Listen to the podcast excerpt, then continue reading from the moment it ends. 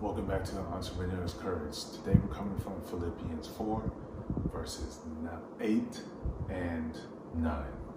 And it reads Finally, brethren, whatever things are true, whatever things are noble, whatever things are just, whatever things are pure, whatever things are lovely, whatever things are of good report. If there is any truth, if there's if there is any virtue, and if there is any praiseworthy, meditate on these things. The things which you learned and received and heard and saw in me, these do, and the God of peace will be with you.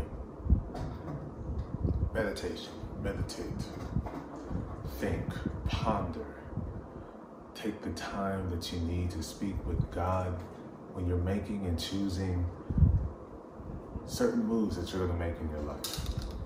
The encouragement is this the ascension, the rise of any individual, any company, and anything that you do with your career, sports, whatever it may be, when your thought is focused on God and making sure He's leading you each and every day taking the time to meditate, meditate, which is pray. Pray on the decisions that you want to make, that you choose to make. And understand that the decision needs to come from God. Otherwise, you're allowing the flesh to dictate which direction you're going to go. And that doesn't only hurt you, but it hurts those that are around you. So meditate on these things. Focus on the purest thoughts. Focus on things that produce and exude and deliver love and peace and understanding to each and every one around you. Stand on good morals and ethics. Be noble.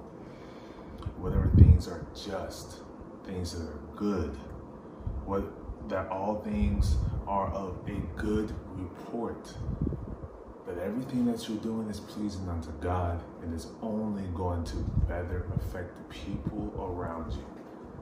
Everyone ascends. Everyone is treated equal. Everyone has the opportunity to find salvation in Christ. But you have to make sure you walk with Christ so people can see what it is that God has done for you and that you give Him the credit. The more people get to know about you, the more people get to come to your business, the more people want to support the things that you're doing. We all know where that help comes from. It comes from the mountaintop, it comes from the hilltop. It's God. God is the one that gave you the tools, the skills, the, necess- the necessary resources to ensure that you live out your purposed life. All of us, all of our lives are purposed. We have, we have something that we're here on this earth to do. Let's do it to the best of our ability. Let's focus on, on God and how He lived His life and the life that you live on this earth will be peaceful. He will always protect you from all hurt, harm, and danger, using certain lessons, obstacles in your life to further strengthen your faith in Him so you can press on and be a living testimony to others of His will and of His power. Thank you for joining Entrepreneur's Courage. It's good to be back back on track. And uh, I hope this word was a blessing unto you.